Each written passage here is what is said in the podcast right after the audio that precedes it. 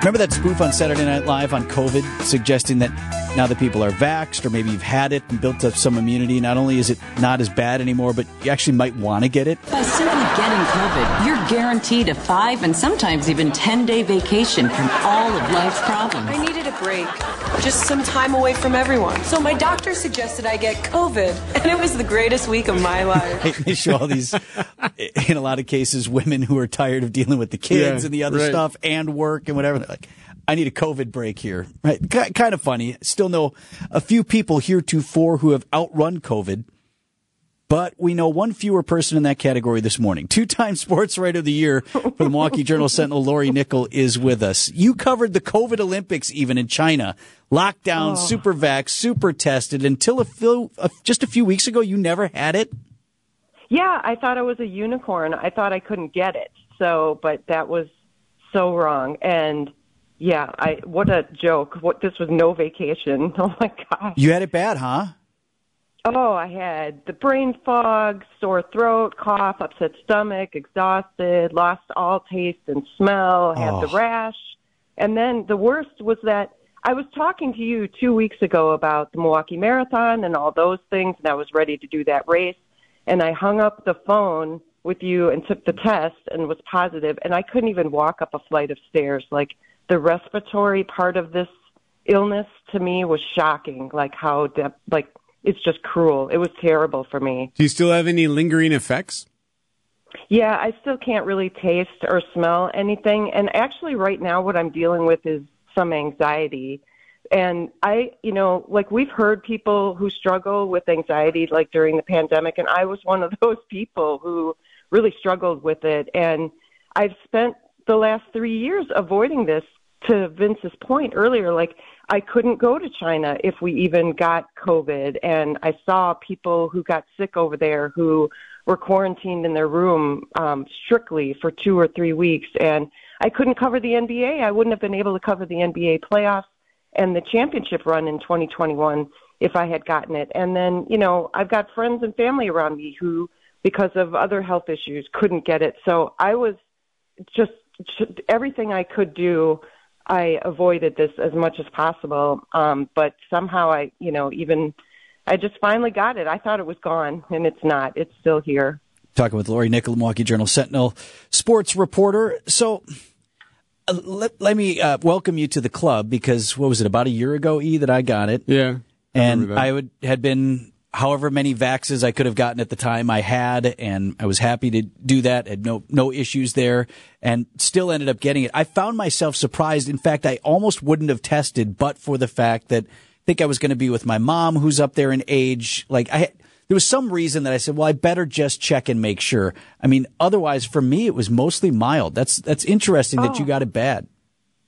Well, and the reason I tested is because the Bucks still take this Yeah. seriously. Well, first I wanted to see. I'm like, oh, I won't get it. You know, they're gonna write articles about me one day about never getting COVID. No, but They're then- going to write articles about. They're going to study me. Right. Uh, people, but then, like the Bucks. So there's been a handful of NBA players who had um, who entered the NBA protocol in December, and then like one in February, one in January um, in the NBA. And the last Milwaukee Buck that I know of who entered the NBA protocols for safety for COVID was Khris Middleton, and that was way back in November. But I was being cautious, so I told the Bucks, "Hey, I got COVID." you know, after a week I tested ne- negative. I'm like, I'm fine. And they're like, oh, are you? Okay, well, provide a negative test for us. And so I did that. And I'm like, I'm fine. And they're like, well, hold up. Before you cover these games at home, let us have our team doctor call you. And I'm like, oh my gosh. So they're still taking this seriously within the league.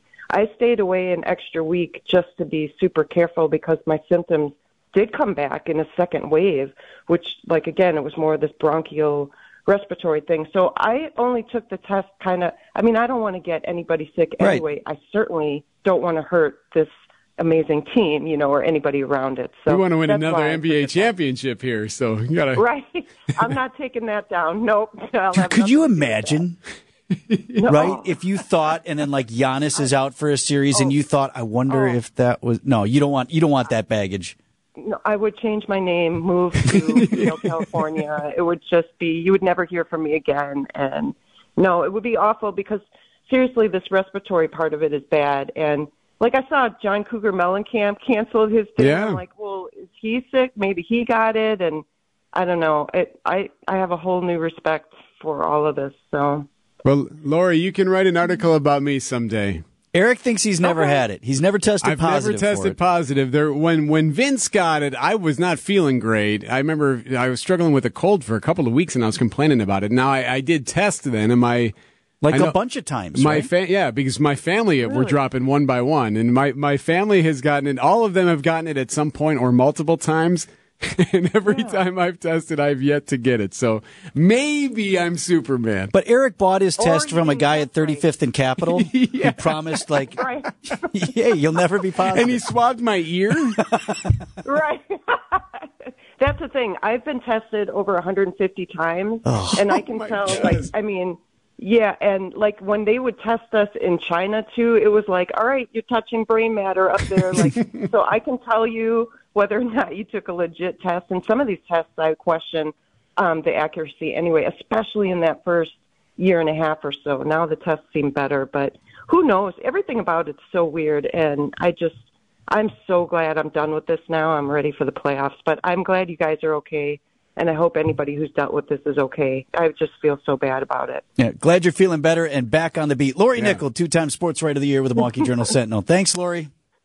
Thanks, guys. Take care. Side effects of COVID include having COVID, which is still kind of bad, but doesn't it seem different now?